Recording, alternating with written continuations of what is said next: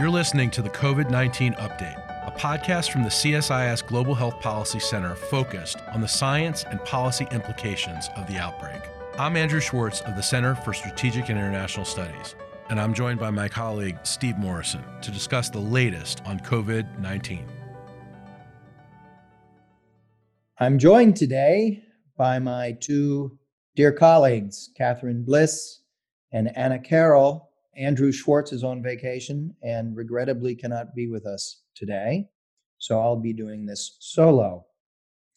Katherine, Anna, and I published, jointly published last week, a brief put out by CSIS titled, Is It Possible to Avert Chaos in the Vaccine Scramble?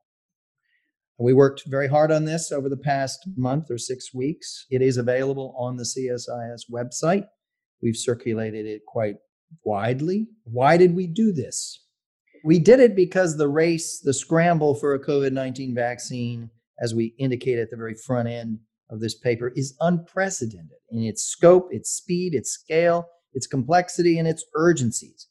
And the stakes could not be higher for the entire world. Certainly couldn't be any higher for the United States, which leads the world now with over 5 million cases and over 160,000 deaths as uncontrolled outbreaks proliferate across the country, triggering a worsening economic crisis and social strife.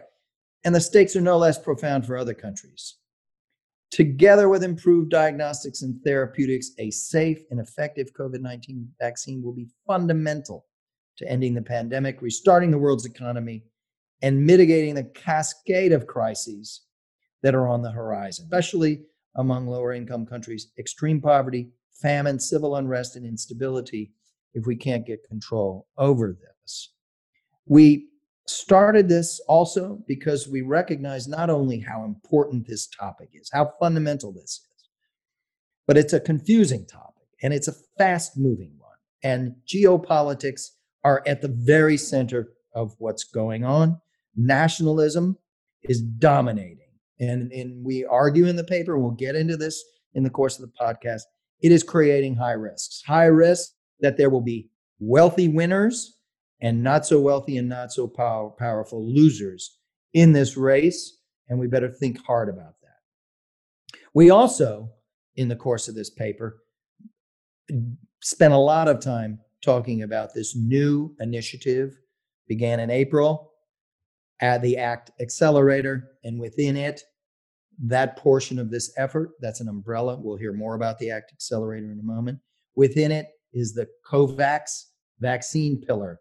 It includes Gavi, the Vaccine Alliance, and it includes CEPI, the Coalition for Epidemic Preparedness Innovations. We wanted to put a focus in this paper upon this very promising, still nascent initiative. What's it going to take? What is it seeking to do in terms of bringing benefits, guaranteed benefits in a timely and reliable way to low income and lower middle income countries that could be left in the dark or by the side of the road.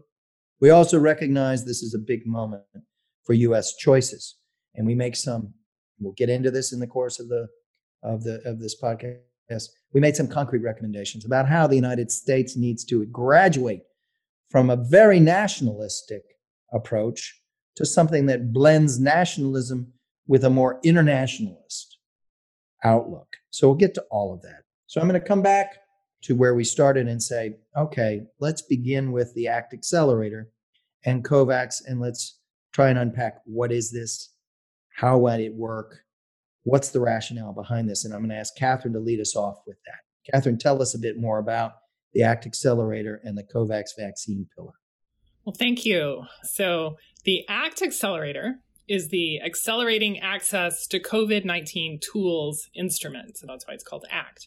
And essentially, it has three main components to advance work on diagnostics, therapeutics, and vaccines around COVID 19. And as you mentioned, it was formed back in the spring through collaboration among major international organizations and non governmental groups, including the World Health Organization, the Bill and Melinda Gates Foundation, the Wellcome Trust, CEPI, and Gavi, among others.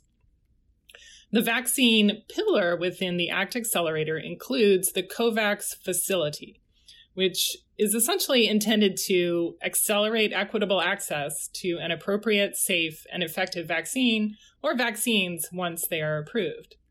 Now, that facility includes the COVAX Advanced Market Commitment, or the AMC, which is meant to essentially guarantee market demand for a sufficient volume of vaccines and really just kind of incentivize manufacturers to develop and produce the vaccines.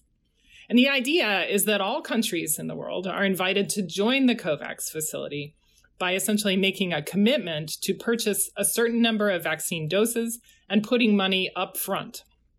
And the facility will then negotiate the price of the vaccines when they're available with manufacturers.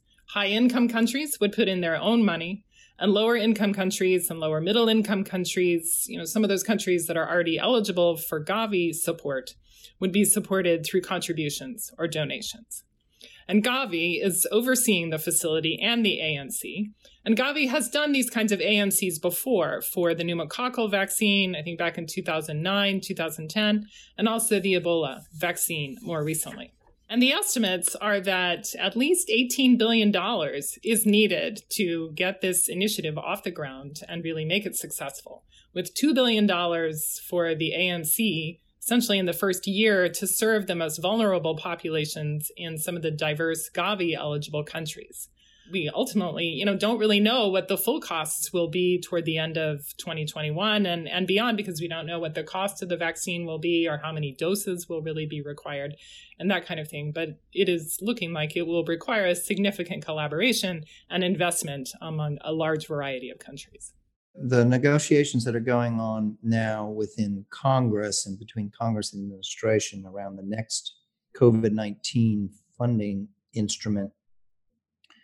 There is a $3 trillion HEROES Act passed by the democratically controlled House. There is a $1 trillion Republican bill in the Senate, which does include some funding for Gavi to procure and distribute vaccines estimated $3 billion. Why, why is that in this bill, do you believe? And how did it get to this point where a Republican Senate bill contains something like this? We don't have any other international provisions in the House bill. Putting money into international, this is new for this bill, for this sort of practice. Uh, it's part of that 3 billion is part of a 4.4 billion uh, package of measures on COVID 19 contained in that Senate bill. Katherine, you want to add any more context to why we see that there now? Sure. I mean, the United States has been a longstanding supporter of Gavi since the alliance was founded in, you know, the year 2000. I mean, so just recently in February, as Gavi was anticipating its next uh, five-year cycle and looking toward its replenishment, the United States announced a, I think, a four-year commitment with essentially, you know, flat funding at $290 million per year. And support for Gavi has been a bipartisan effort and really an area of collaboration, you know, around immunizations, you know, between uh, both parties for quite a long time. And so I think, you know, seeing support for any kind of international initiative, it would be logical to think that that Gavi would would figure very strongly in any of those kinds of discussions. You know, one thing that is interesting is the United States has not, in previous advanced market commitments, supported um, supported those. And I think you know I've heard there there may be legal reasons that you know have to be legal hurdles that have to be overcome, and and some other areas of discussion. And so you know it may take some time for some of that to be ironed out. But you know it certainly seems that the effort to support Gavi and support the efforts of the COVAX facility, you know, makes sense when we look at the, you know, larger trajectory of, you know, US global health security policies, including the strategy that was released a few years ago that, you know, state very clearly that the United States, you know, sees supporting immunizations worldwide as a critical component of its own health security strategy. And so, you know, as these discussions go forward, that aspect of uh, bipartisan support for immunizations, you know, will it will be interesting to see how it plays out. This is a huge, potentially, this is a huge undertaking for Gavi and CEPI. Both. Is Gavi going to be capable, do you think, of handling such as such an expansive mandate? Yeah, you know, I've wondered about that. The eligibility rules have been expanded somewhat, you know, in the sense that, you know, normally for Gavi, I think it's uh, an annual GNI per capita of $1,630.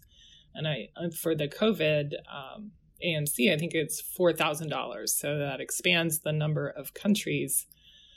But yeah, I mean, also managing the letters of commitment and the contributions by the much larger set of countries that are you know have indicated interest in joining covax will certainly require a great deal of additional i would think um, human resources and you know expertise in terms of dealing with you know a much broader range of, of countries including some you know that really you know haven't either been in that donor pool of contacts and networks that that have already been established or you know the ones who have been you know already within the gavi list of eligible countries. So it seems that it will require some expansion of capabilities and and resources. I mean uh, you know not just financial resources but also just you know the sort of the manpower to get it done.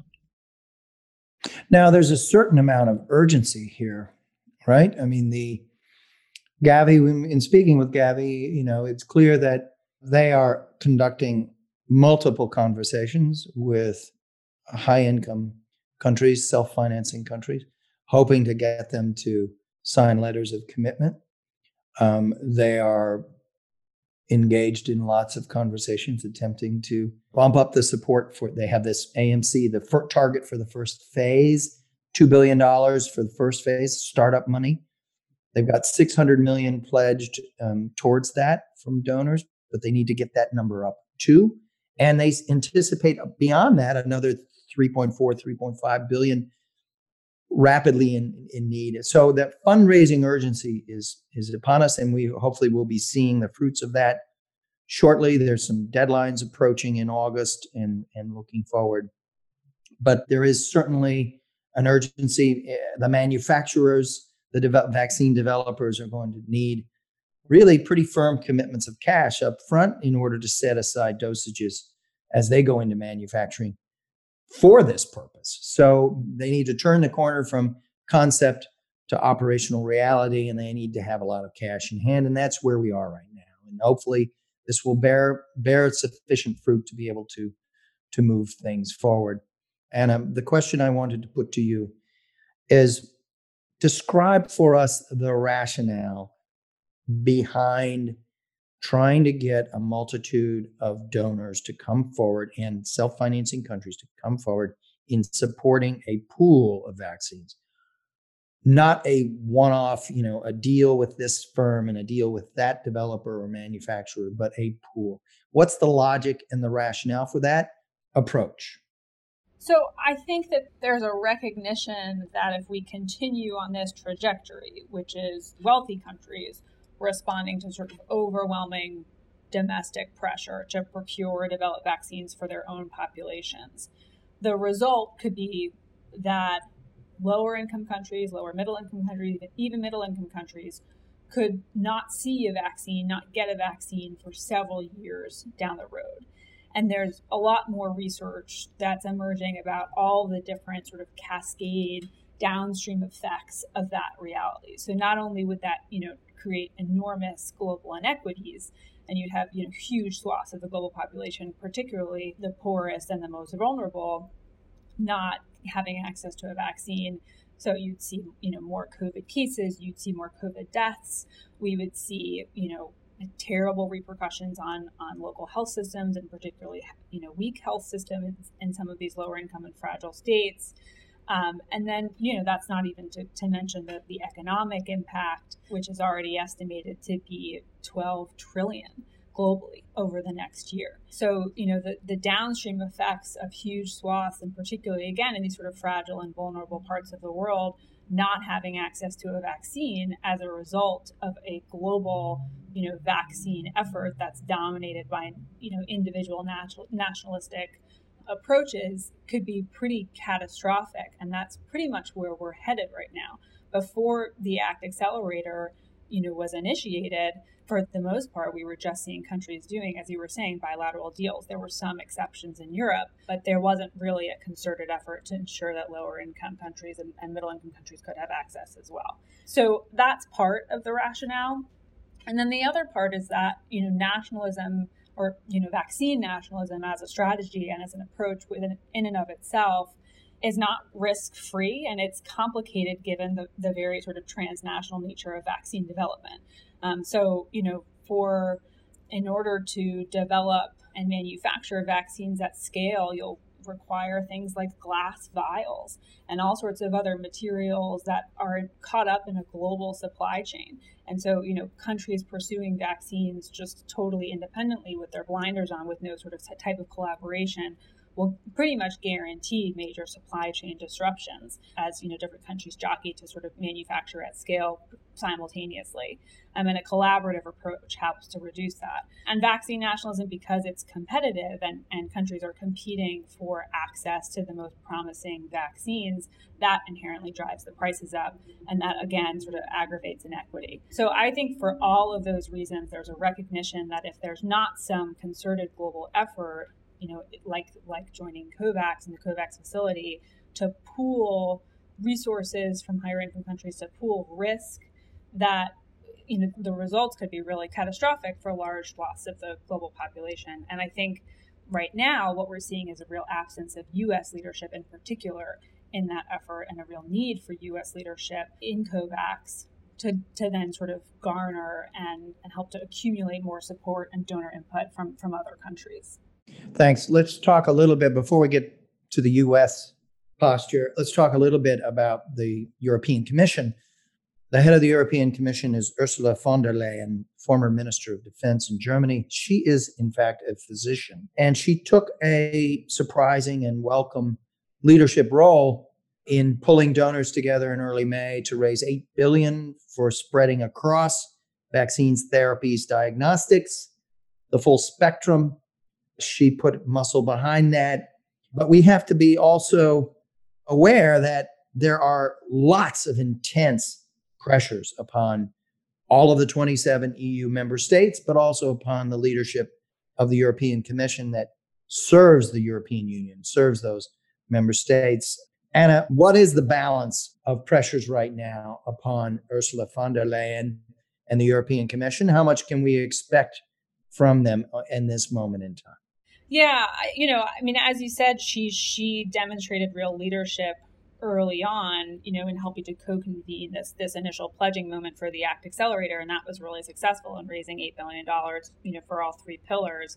And then she can help to co-convene a second pledging moment in June that raised a little bit more, just 389 million for the Act Accelerator. So she's demonstrated leadership, and she's she's clearly committed in principle to COVAX. But as you say, she's facing, you know, just devastating challenges, economic and health, at home, uh, you know, in the, in the EU. So I, I think, you know, what we're seeing now is a lot of there have been 75, over 75 formal expressions of interest in joining COVAX. And they have, countries have until the end of the month to make sort of a firm commitment and pony up cash.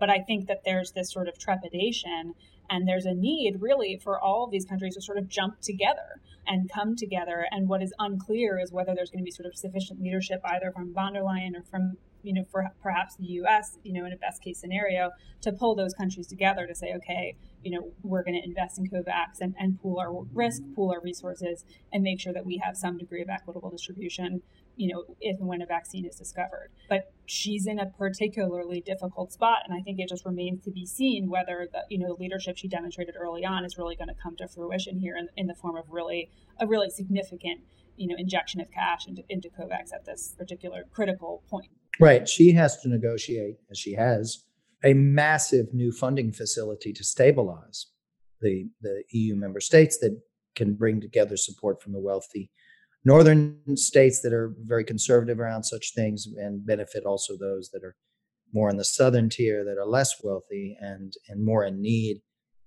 but also both as a collaboration the ec is a collaborating entity but also on an individual state level and these are countries that are that are desperate to lock up their own shares, right? To lock up those shares, and they're signing those bi- bilateral agreements and multilateral agreements with the vaccine developers and manufacturers. And so while they're showing rhetorical interest in this, they're holding back for now. Hopefully, they will lean forward and make those commitments and, and secure those soon. But the first order of business in the midst of this pandemic crisis that affects the entire planet is that countries are looking out for their own and, and struggling with both the health and requirements to guarantee they secure vaccine, but also to deal with the economic crisis that's in front of them. Steve, I, I would just add, you know, and we were pretty explicit in the paper that there's no expectation that, you know, these countries would abandon their their nationalist approaches entirely, be, you know, because the domestic pressures are so intense. You know, there's an understanding that those bilateral deals are going to, you know, remain in place for many countries and the wealthiest countries will continue to pursue them. You know the argument we were making was that they, they can also make room for and invest in you know this more multilateral international collaborative approach and that in the end you know that will benefit their health and economic security. Right. Let's talk a little bit about the united states. Now the the administration has you know in may launched formally operation warp speed. It's an effort that's backed by $10 billion in commitment it is a joint enterprise between the Health and Human Services Department and the Department of Defense. And within HHS, of course, you have BARDA, uh, which is financing much of the work. And you have the National Institutes of Health, which is also financing field trials and partnering in some of these field trials. You have DOD in the form of four star General Gustave Perna, head of the Army Materiel Command, taking responsibility around logistics supporting field trials, supporting preparations for the distribution of the vaccines that are deemed safe and effective ultimately. We have a link to industry in the form of uh, Moncef Slaoui, an esteemed vaccine developer, a very distinguished career at GSK, who's come on as a chief scientific officer under Operation Warp Speed, joined there with General Perna. The effort has put bets on six major uh, vaccine candidates and with lots of cash around the, getting them through the field trials and beginning to produce on scale, to manufacture on scale, well before they know whether or not these vaccines are truly going to be safe and effective. So it's a it's a high risk but urgent, high speed effort at paying the premium, the at risk premium to get that speed so that when we do know what's going to work and not work, we can produce immediately those vaccines and get them out. Now, this effort has been overwhelmingly a nationalist effort looking to serve the interests of the 330 million Americans, planning for a, the likelihood of a two dose vaccine requirement. It may be multiple vaccines ultimately um, that are being used we see a similar parallel effort underway in China. We see a similar parallel effort, very controversial within Russia. Uh, the US brings extraordinary depth of expertise, scientific uh, muscle. This is now a unified, unitary effort that is able to really command the, the cooperation across the administration, across executive agencies. And it's made these bets. It's the, it may make additional bets on these vaccines. Anna, tell us a little bit, just quickly give us a quick overview of what those bets are.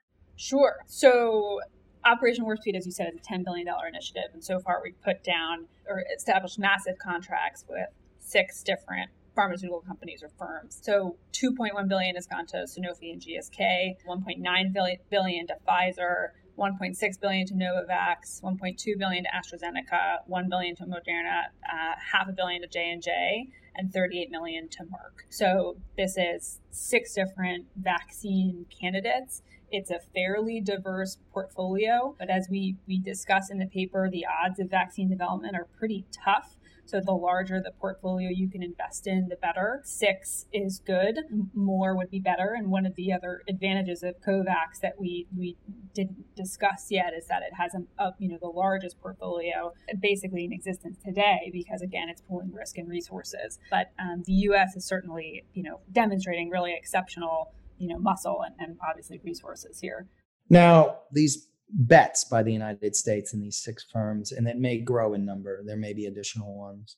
we haven't seen much transparency in terms of the criteria by which these were selected as against others, but we do know that they the pool leans in the direction of experimental, of new technologies, of new platforms. Tell us a bit, what does that mean? What does it mean to say that these are experimental or new platforms? And why is there so much enthusiasm around moving so much faster than has been the case historically up to now? The, before now, the mumps vaccine was the fastest vaccine. It took four years from 1963 to 67 to develop that. Um, so tell us a bit about what does it mean to say these are experimental or new platforms, and why are we, why are people so excited and optimistic that we can move with so much greater speed now?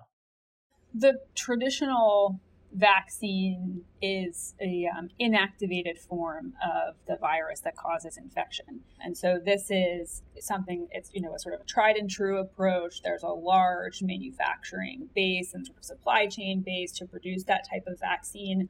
So in that sense it has some benefits in the current sort of scramble or race because the infrastructure is there to produce those types of vaccines at scale However, they take a little bit longer to produce and manufacture than these newer platforms, which some of which are these RNA and DNA vaccine platforms, which deliver essentially instructions to your cells to produce the, the spike protein on the outside of the coronavirus, which is then what triggers the, the immune response.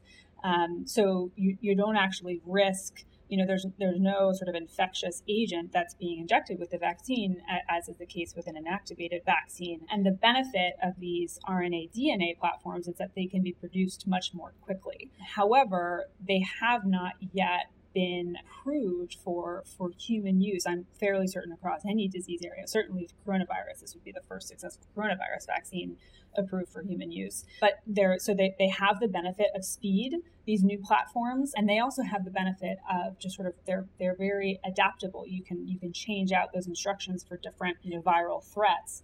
Um, and so in, in that sense, they could be a real game changer in the long term in terms of global health security. Um, but in this in this current moment, it still sort of remains to be seen whether they'll be successful. But Moderna, for example, is one of the more promising ones that's shown really promising results in its clinical trials.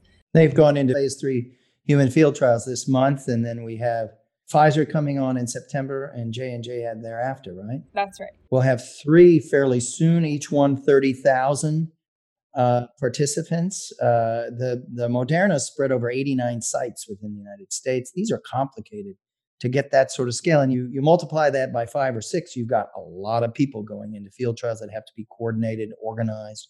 We need to enlist a diversity of people in terms of people of color, people of different ages. We need to have elderly in these field trials for them to be meaningful and the like. Katherine, there's been a lot of discussion around what's in the hearts and minds of American citizens vis a vis vaccines and do they trust this administration? Are they skeptical and hesitant about vaccines in general?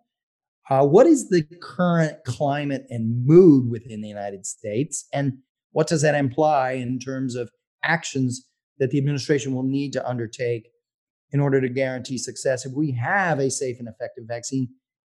But we need to get a voluntary compliance by our population. We need to get a certain percentage uh, taking the vaccine in order to achieve herd immunity and success. Over to you, Katherine. So, you know, the past two decades of research around immunization programs, you know, have really begun to center very much on the role of confidence and trust in both the health system and in the public system, the government more generally, in terms of the population's willingness to accept vaccines and to, you know, really have a successful immunization program. And one of the things that, you know, we've been seeing recently in the United States is a great deal of concern about the speed at which the work on vaccines is proceeding. And, you know, you can look at headlines across, you know, any number of different, you know, newspapers or news outlets you know, with everyone from, you know, fairly high level scientists to, you know, sort of regular parents interviewed at, at clinics or on the street, you know, really expressing concern over the speed and the ability of the the government to assure uh, customers assure patients that that a vaccine will be safe and effective. And you know, recent polling has suggested that you know maybe up to fifty percent of the population you know will be accepting of a vaccine, and those numbers go down even further when you begin to look at communities like African American communities and Latin American communities in the United States that have historically faced you know a great deal of you know mistrust with the health system overall, and so you know, finding ways to communicate the science behind vaccines, to communicate with transparency how the trials have been undertaken and what the different risks and benefits are. And, you know, showing the population, you know, if assuming that there is a safe and effective vaccine developed in, in a you know fairly quick timeline showing the population that you know public officials themselves are willing to get vaccinated to show people that they're doing that and to be able to communicate with multiple generations and with many different kinds of communities you know in a way that is meaningful about the risks and about the advantages of taking a vaccine is critically important you know, I think, you know, one of the examples that we talk about in the paper is, you know, what happened in the Philippines with the introduction of a vaccine, uh, Dengvaxia, against dengue uh, a number of years ago. And that was a vaccine that had actually, it had been developed over, you know, 20 or so years and had been, you know, tested and, you know, believed to be, you know, safe and efficacious. But as it was introduced in the Philippines, the communication uh, with families was limited in terms of some of the risks that might be expected. And and you know ultimately uh, there were a number of negative effects i think you know especially for children who had already had another form of dengue that you know led to more serious reactions and in the end you know what happened was not only a backlash against the dengue vaccine, but ultimately decreasing immunization coverage across a broad number of vaccines as people became very nervous and mistrustful of the government. Thank you. Let's turn in the closing segment of this conversation, let's turn back to the United States. We're making an argument in this paper that the US policy, which is overwhelmingly nationalist in approach thus far, should become a blend. Should should we're not arguing against uh, taking care of America first. Uh, we're arguing that we need to attend to those objectives while also adding in an international approach that pays higher attention to what happens outside of our borders, particularly with reference to low income and lower middle income countries who are at risk of being left at the end of the queue with an indefinite delays and the like. Um, Anna, why should the U.S. change this policy, and how is this going to advance? How would this hybrid strategy, a blending of nationalism and internationalism, how is this going to advance U.S. national security interests? I, I mean, I think nationalism, vaccine nationalism is problematic for all the reasons we, we discussed earlier. But I think, you know, even fundamentally, just attempting to, to vaccinate all Americans as if we sort of live in a bubble isn't is is ignoring the reality of the highly globalized and interconnected world that we live in. You know, I think um, we make this argument in the paper that, you know, just fundamentally by trying to vaccinate all Americans, notwithstanding all the challenges that Katherine just outlined, America will not be safer. And a lot, a lot of Americans, you know, living abroad, deployed forces, American interests overseas will continue to be jeopardized if the rest of the world, you know, descends into greater health and economic crises while, you know, the majority of Americans are vaccinated. So I just think as a strategy, um, it's got some really fundamental vulnerabilities that could be addressed or mitigated if the United States expands its COVID 19 vaccine strategy to include an international and, and, and collaborative component. Is this something that you think we can afford as a country? Certainly, yeah. Um, you know the the investments that are required. You know, COVAX is asking for 18.1 billion, and that's you know in some. You know, we're investing 10 in Operation Warp Speed. And, you know, I want to be cognizant of the, the obviously the challenges they're facing on the Hill right now in, in coming to a, a deal and an agreement. But I think certainly it's something that, you know, the, the, the upfront investments seriously outweigh um, the long-term costs. You know, again, coming to where the global economy is losing losing 500 billion dollars uh, a month with as COVID sort of runs um, runs its course. So anything we can do to arrest that, you know, not again, you know, from a global perspective, I think would be strategic. And the other thing that we point out in the paper is that the US has contracted for many more vaccines than it actually needs for domestic purposes. So we could wind up with surplus capacity. Right. With a lot of surplus capacity. Exactly. So we could make a commitment now to provide that ex- those excess doses to lower and lower middle income countries participating in COVAX. Yeah, there's another dimension to this, another sensitivity, which is, of course, COVAX is a tripartite activity undertaken by WHO together with Gavi and CEPI. And we have an administration that has announced that it is terminating its relationship over the coming year with WHO and redirecting its funding towards other other partners. And so this creates a little bit of dissonance, uh, political dissonance in the sense of a formal commitment by this administration to an entity that has WHO as one of its partners. Well, how do we get around that? Well, there are two other partners involved. I mean, look, this will be this will be an awkward argument for this administration in particular to make to the American people because, you know, it's advocating for a collaborative approach that seems to, you know, in its face, sort of clash with the America First platform that this administration has embraced. However, I think that, you know, the arguments have to be made, the ones that we made in the paper, that ultimately investing in ensuring access for you know the, the most vulnerable across the world will make americans and american interests safer right and i think you know if you look at the 3 billion dedicated in the senate republican bill doesn't say this is for covax it says this is for gavi to procure and distribute vaccines and so you had senate leadership put that forward with the acquiescence or concurrence of someone in this administration that agreed as long as we're not talking we're not putting their you know putting WHO front and center in this, there are workarounds. There's a possibility that you can get folks to agree to do this and just try to buy, sidestep the complexities around WHO. Uh, Katherine, what is it? Can you just give us a quick synopsis? What is it concretely that we're arguing that the United States should do that it's not doing today?